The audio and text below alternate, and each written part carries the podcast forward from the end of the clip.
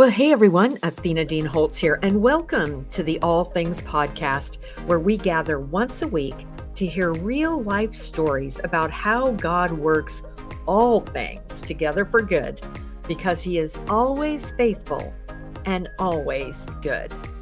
Welcome to the All Things Podcast. I am super excited to introduce you today to Karen Black Mercer and you're going to hear about her book, Only If God Says So. And let me just say, this is a powerful conversation that you are not going to want to miss. So uh, let me go ahead and give her a proper introduction and then we will go right to it. For 54 years, Karen Black Mercer has been a warrior against abortion starting in the late 60s to prevent abortion on demand. She has worked with crisis pregnancy centers, done post abortion counseling, opened a maternity home, and joined Operation Rescue. She has been pushed, spit on, handcuffed, beaten, injured by nunchucks, shackled, arrested 24 times, written up 63 times for injunction violations, and received a mafia death threat. It was as a sidewalk counselor, however, that Karen learned her compassionate, women centered approach to encouraging women to choose life over abortion, which resulted in over 9,000 women choosing life and has earned her national recognition as the Billy Graham of Sidewalk Counseling.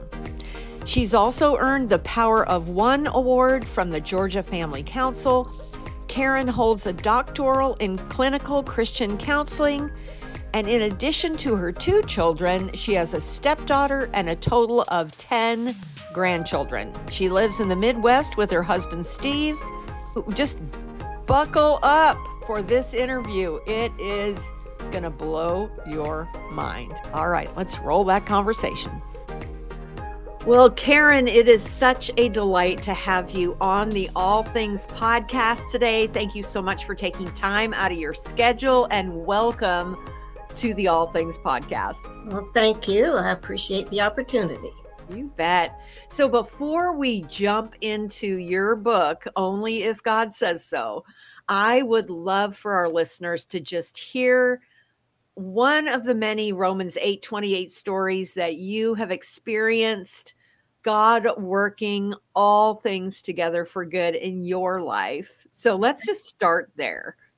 Okay, well, um, my book had to be greatly reduced because it was full of all of those eight uh, um, Romans 8 28 verses.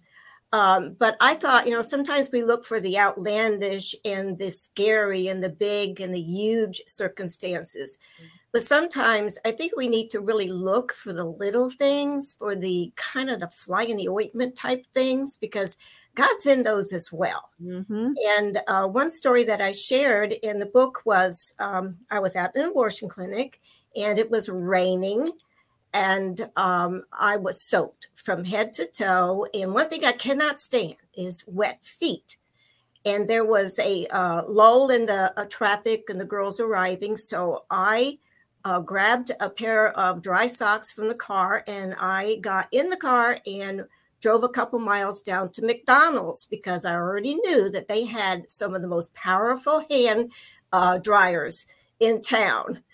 And so I went in there and held my shoes up to the uh, to the dryers in the ladies' room.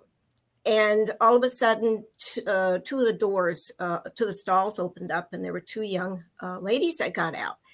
And I was soaked from head to toe, mascara all over. And they said, How did, you know, how come you're so wet? So I told them that I had been at the abortion clinic on Spring Street at Surgery Center and um, I was what I was doing there, and I saw the two girls give each other a look. They exchanged looks, and I knew, I already knew that okay. one of them was there for an abortion at the different abortion clinic right behind McDonald's, where I had no intention of going that day. Wow. And so I just spoke to them. I could tell which one was uh, going for the abortion, and I encouraged her to choose a life instead. She gave me a big hug. She gave me her name and address, telephone number for me to stay in touch with her. And she she left, and I went back to the other uh, clinic, uh, back at Surgery Center. I was not going to go to Feminist Women's Health Center that day. That that was not on my radar. That was not on my plans.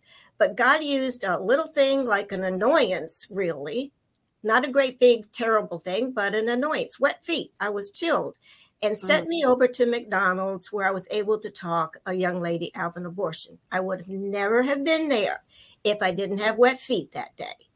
And so it's just one little thing. Um, it's not a earth shaking thing for me, but it certainly was for her. And yeah, and, and the baby. I think we need to look uh, for the little things as well. That because the Lord is always about working all things together for good. Mm, I love that. Yes, that is so. Because it's true. We think you know it's unless it's some outlandish, mm-hmm. horrible thing that it's not, you know, unless it has to be sensational to be powerful. And right. that, I mean, you, well, you changed her life, but what about the baby that was absolutely. born instead of being murdered? Right, absolutely. Wow. we can't, you know, uh, and, and I think Satan is in those little annoyances all day long too. It's just those gnats, those things that discourage us and weigh us down and and wear us out. And but you know what? He can't outdo God, no, no matter what he does, whether it's the big things or the little things. And God turned wet feet into a child being saved and a mother's life being transformed. Wow. So I just I, encourage us look for the little things as well. I love that. Thank you mm. so much for that. So, okay, we're going to just jump right in, talk about your story and your book over the years I just have to ask you have you ever feared for your life as a result of your work in the pro life movement? absolutely, uh, especially when I'm down at the sidewalk, sidewalk counseling. So that answer to that would be yes, daily when I was out there. Wow. Um, usually there would be six to eight clinic escorts, and they would push and shove and spit and push me into oncoming traffic. and then they would tell me that they were going to come home at night and kill me in my sleep and things like that. Wow. And, um, and then, of course, I, I, share in my book that I got a mafia death threat, uh, an official mafia death threat, because I wasn't even thinking about it. But apparently, I was costing uh, the clinic a lot of money uh, because so many girls were choosing life and leaving. And um, by the time I got that mafia death threat, the Lord had uh, won the hearts of the police on my behalf. They stopped arresting me. Instead, they would drive in in the mornings and they would have their squad cars full of baby furniture and baby clothes, and they would unload their squad cars and put all their things in in my car. And I got to know their wives and their mothers and their mother-in-laws. And uh, so they begged me not to go back out. They were afraid for my life after the mafia death threat. And they said, you know, we can't keep you alive. But there's one thing I learned uh, God can do anything. Yeah. And every time my life was threatened, I would say, only if God says so. I mean, mm-hmm. He's God, He's the great I am, He's the creator of the universe. And after a while, the escorts there would threaten me. And then they would say, Oh, we know, only if God says so. And so they started saying it back to me. So that's why I entitled the book Only If God Says So. Mm. Because that's what it comes down to. You know, yeah. he is yeah. still in control no matter what it looks like. Amen. Yeah. And the enemy would love for us to uh, respond in fear and back down. Sure. But you, I mean, you know what? God's sovereign. And if God says so, I'm going to heaven. Yeah, so I got nothing to fear. That's right. That's what I told the uh, the gentleman that uh, threatened my life. I said, you know what? You can't threaten me with heaven. I mean, what kind of threat is that? You know? and um, so, but God used all of those experiences, Athena, uh, to work fear out of me because mm-hmm. I was an extremely fearful child. And I share that in the book the process that he used from uh, bringing me to a place I was afraid of everything and everybody. Mm-hmm. And he mm. put me in the middle of a bad neighborhood in the dark to, to talk to people I didn't want to talk to that didn't want to talk to me. And I never even got a traffic ticket and to end up in jail 24 times. I mean, my whole world got turned upside down. And I had to learn real fast. He is in control, no matter what it looks like. And he never failed me, ever. Amen. So, were there times that you felt overwhelmed by the enormity? I mean, that was a huge calling for. God to call you into starting that whole sidewalk counseling ministry. It must have been overwhelming. It, it was uh, a- absolutely, um, and and I think what made it I, I, realized he had given me a life and death assignment. Uh, you know, I would yeah. go out there. I would get up three fifteen every morning to go out there. I would be out there all day, all not. I mean, they just constantly. And I think what made it feel especially overwhelming is on days like Saturdays when seventy to seventy five cars would pull in with girls, and to watch them just streaming down the sidewalk and going in, and realizing that there in Atlanta at that time, the same thing was happening at the same moment to 13 other clinics in the same city, in every city in the nation and around the world. And and sometimes I would feel like, uh, oh, like I was just trying to put out a forest fire with squirt uh, gun. And, and and and I felt very insignificant and small and incapable but I always, you know, clung to the verse, it's not by might nor by power, but by my spirit, says the Lord. Yeah. And I, w- I had gone from being overwhelmed at the situation when I'm particularly there by myself. And then again, there'd be six to seven, eight clinic escorts pushing and shoving. And yet, in spite of that, babies would get saved. So it would mm. it would change me to realize, hey, he did that, not me. Right. And you go from being overwhelmed at the job to being overwhelmed at him and his power. And that's mm-hmm. what it's all about. Yeah. So, wow. Yeah. So then what would you consider to be your crowning achievement as a pro-life activist? Um, I, I, I think that I would have to say when I received the Power of One award. And again, that's because I am very shy. I uh, am quiet. I'm an introvert. I was just fine standing out in the dark because nobody could see me, and I didn't. I don't like to be the center of attention. I don't. Uh, uh, I'm afraid of people. All of that, and uh, it was hard for me when uh, word started getting out that my method of sidewalk counseling was resulting in thousands of babies being saved, and I thought I was going to die on the spot when they asked me to start uh, sharing that uh, all over the nation in uh, uh, in Europe and Africa and India and uh, all of those places. But it's um, it it brought something home to me the night that I got received that award because there was a gentleman, actually, he was a pastor that had stopped on the street, put his finger in my face, said that I needed to stop doing what I was doing. And he said, Besides, you're only one lousy woman. Just wow. what do you think you could ever accomplish? And and he was right. I was just one person. And so feeling that made me realize that's what makes you cling to the Lord. Mm-hmm. I mean, you know, I had a, a, few other sidewalk counselors that would join me, but um, I am so incapable of any of that on my own. It just encourages me to realize when I received the Power of One award it was his power. It was his enabling. It was his equipping. He is the one, the power, the one. Yeah. So well, um, I love I love that the enemy just tried to intimidate you by saying you're only one. And yeah. then God gives you an award for that. Right, right. Right. I love that. Yeah, he he he did all kinds of things like that. One one time I was standing out there, another pastor told me I needed to quit doing what I'm doing. He had brought his daughter for an abortion, and um, I was getting so upset, you know, and I was frustrated, and I kicked the telephone pole, and I said, "Lord, you know, uh, why don't you send Billy Graham out here? And, um, you know, he's right. He said the same thing I'm a nobody. And um, I said, He's right. Send Billy Graham. And I felt the Lord say, um, No, I, I want to use you. And I'll make you Billy Graham and I'll tell the world. And I said, Yeah, right. And I kicked the telephone pole again. and I never told anybody about that.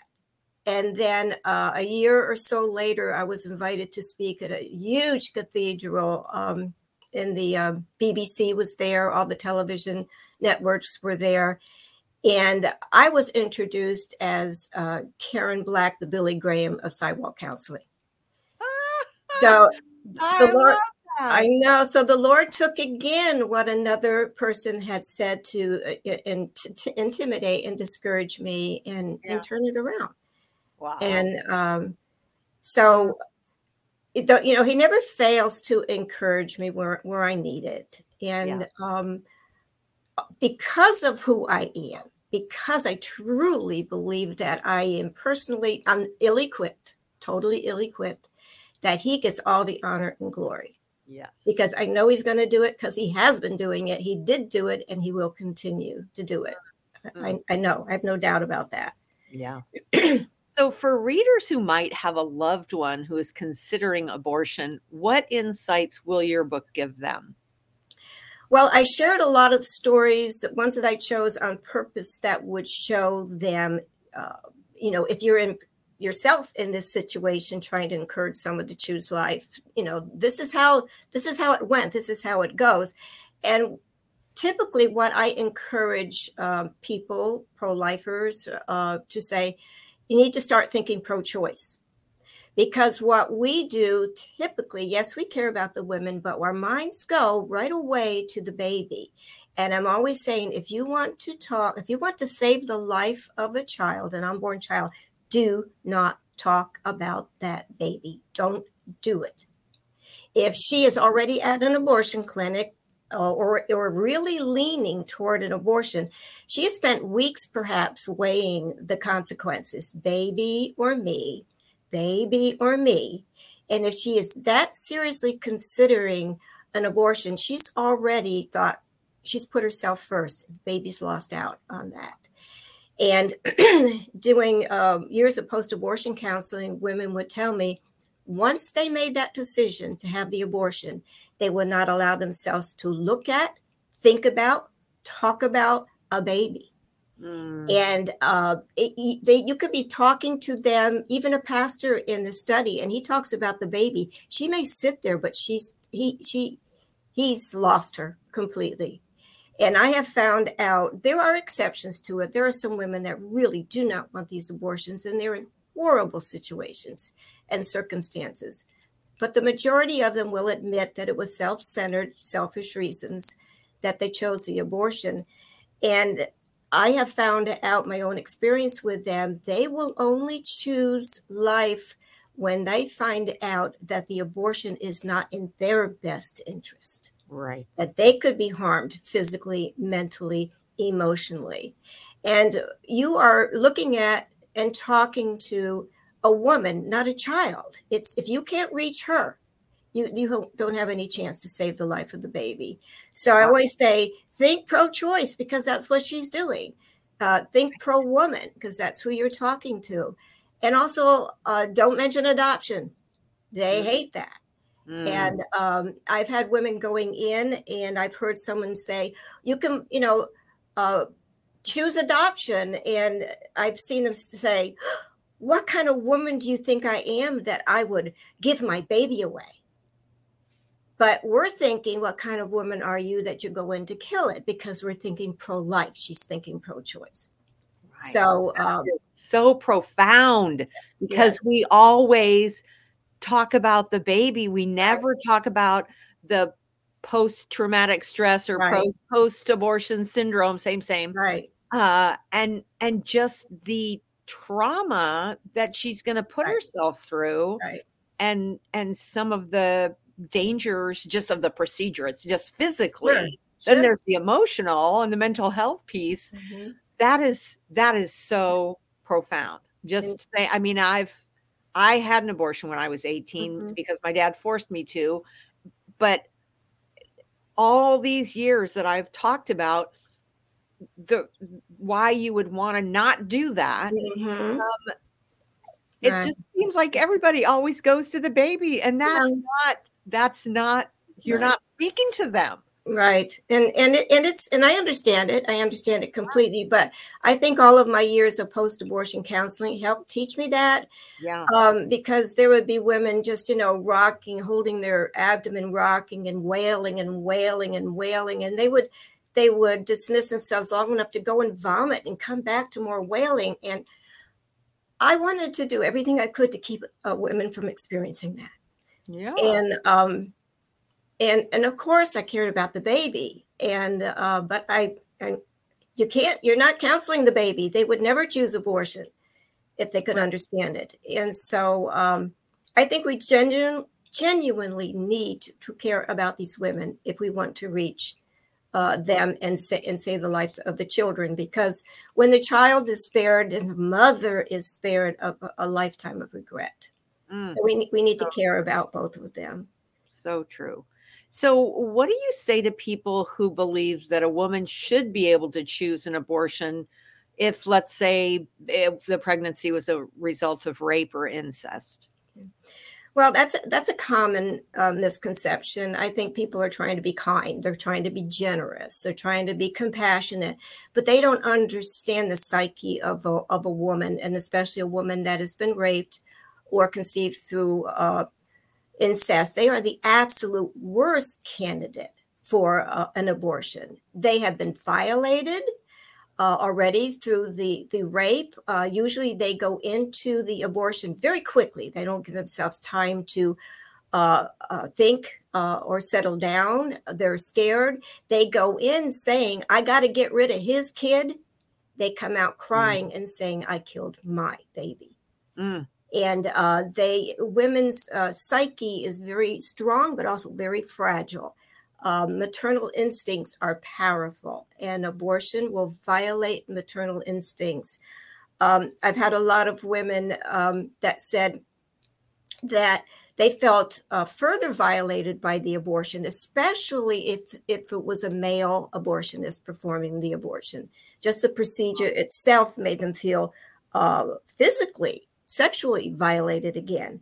And then they would say that uh, many of them in post abortion counseling would say, you know what, he was horrible. He was a terrible, violent person. He raped me, but uh, he, he, I'm worse than him. I'm a murderer. Mm. And they have a hard time forgiving themselves. They start to realize the baby was innocent. Right. Um, the baby is being punished for the father's wrong. But women that have chosen to uh, keep their children or replace them lovingly uh, with someone else, they feel victorious over right. the rapist. They have taken a terrible situation and they have turned it into something beautiful. So they feel better. Those mm-hmm. women heal from the abor- uh, the rape experience. Right. And if they keep the child, uh, that you know that beautiful little child with his arms wrapped around their neck, saying "I love you, mommy," they mm-hmm. forget the rape. Yep and yeah. and uh, the women that have the abortion instead they're left with empty arms and broken hearts and uh, fear and uh, the violence that was perpetrated on them. And these women just do not um, heal well right. from those abortions. Wow. Okay well as we wrap this up where i am curious where you think the overturning of roe versus wade will lead well, I thought from the very beginning it was going to lead to all out war, actually, and and, and it's starting. Um, and you know, we got to remember that we wrestle not with flesh and blood. They may be in our faces and screaming and yelling, but it is principalities and powers of the air. Satan cannot allow this to be to stop. There's no way he can't. Um, Feminist Women's Health Center in um, Atlanta's abortion clinic that is run by a witch's coven. Mm-hmm. And they were out there crying one day saying, Don't you understand? We need the baby's blood. Um, I don't know that a lot of people really understand how demonic this is. Uh, mm-hmm. If you go to an abortion clinic, you will realize very quickly you are at uh, an altar of Baal. And uh, the atmosphere is charged with evil, and um, and it's very sad um, what is happening. And there is judgment. God cannot overlook this. He he absolutely right. cannot overlook this. But yeah. Scripture says that uh, judgment comes to the household of faith first, and this has always been a point that has been it's so disturbing for me because as I share in my book, uh, so many Christians bringing uh, their daughters, their wives in for abortions. Uh, one woman uh, told me, she said, I'm a Christian, I'm a believer. She said, I know that it's murder. I know that it's a baby. I know it feels pain, but ain't it wonderful? God forgives everything. Mm. And that has been a prevailing uh, attitude there. Um, God can't overlook that. He is a God of love and mercy and grace, but He also, we cannot forget He's holy. Mm-hmm. And there has to come uh, an accounting for this. Um, one of the quotes that I think that's been put on Facebook already from my book is that I, I believe we're about ready to find out that it's going to be illegal to be a Christian in our country very, very quickly. And we have a lot of decisions to make. And I think that uh, the church is going to go through a sifting, a, a, great sifting. And as I said, I think the sifting is going to uh, show us, uh, you know, we're going to find out, separate out the believers from the non believers from the make believers. Yep. And we're going to have to decide what, what are we going to do? You know, mm compromise has been something that, that, has been happening with the abortion issue all these years. Yeah. And um, compromise to me is scripture lukewarmness. And he said he, he hates that. He will spew us out of his mouth. But God prefers mercy. Mm-hmm. Um, and uh, he he wants to I would love to see all these women restored and loved to the wholeness that the Lord wants for them. And um, and the ones that stand on our face and yell, we've been able to lead at least seven of them to the Lord there at, at Surgery Center in Atlanta. Um, people are hurting everywhere, everywhere, and it's not just the abortion issue. It's it's a uh, our society. We've we've turned away from our biblical foundation. Yeah. We're on very, very shaky ground, but our God still reigns. uh, amen. He is still sovereign, That's but right. he is just. And he's That's right. That's right. He remembers that we're made of dust and he is merciful. But again, he has got to be true to himself. And um, there, there has to come an awakening at some point. Yeah. Okay. So if we've got some people listening today and they would like to connect with you on social media, online, whatever, what's the best place for them to find you? Um, actually, right now it will be my Facebook page, which would be Karen Black Mercer. And um, eventually, very shortly, a website should be up, which would be onlyifgodsaysso.com. Awesome. And um, anybody wants to email me as well, they can go to info at onlyifgodsaysso.com. Wonderful. Thank you so, so Thank much for you. being with us today. You are um, an inspiration, and um, thank you for just uh, not backing down mm. on God's call. Mm. You, you know, as unlikely and afraid and you know all the things. I mean god doesn't call the you know people that are all equipped. He equips those he calls. right. He That's did right. that for you and he did. Yeah so thank you for all thank that you've you. done for life and for women and children and um, just may god continue to bless your ministry through the book that will um, just recount an amazing God that we serve. Amen. Absolutely. All right. Well, thank you so much. Thank you. Bye. Well, thanks so much for joining us today for the All Things podcast, brought to you by Romans 828 Bookstore and Redemption Press. If today's episode encouraged you, we would love to have you share it with your friends on social media and maybe even leave a review on Apple. That will help the algorithms get us up higher to the top when people are searching for podcasts that can bring them hope and encouragement. So, thanks again for joining us today, and I look forward to seeing you again next week. Bye for now.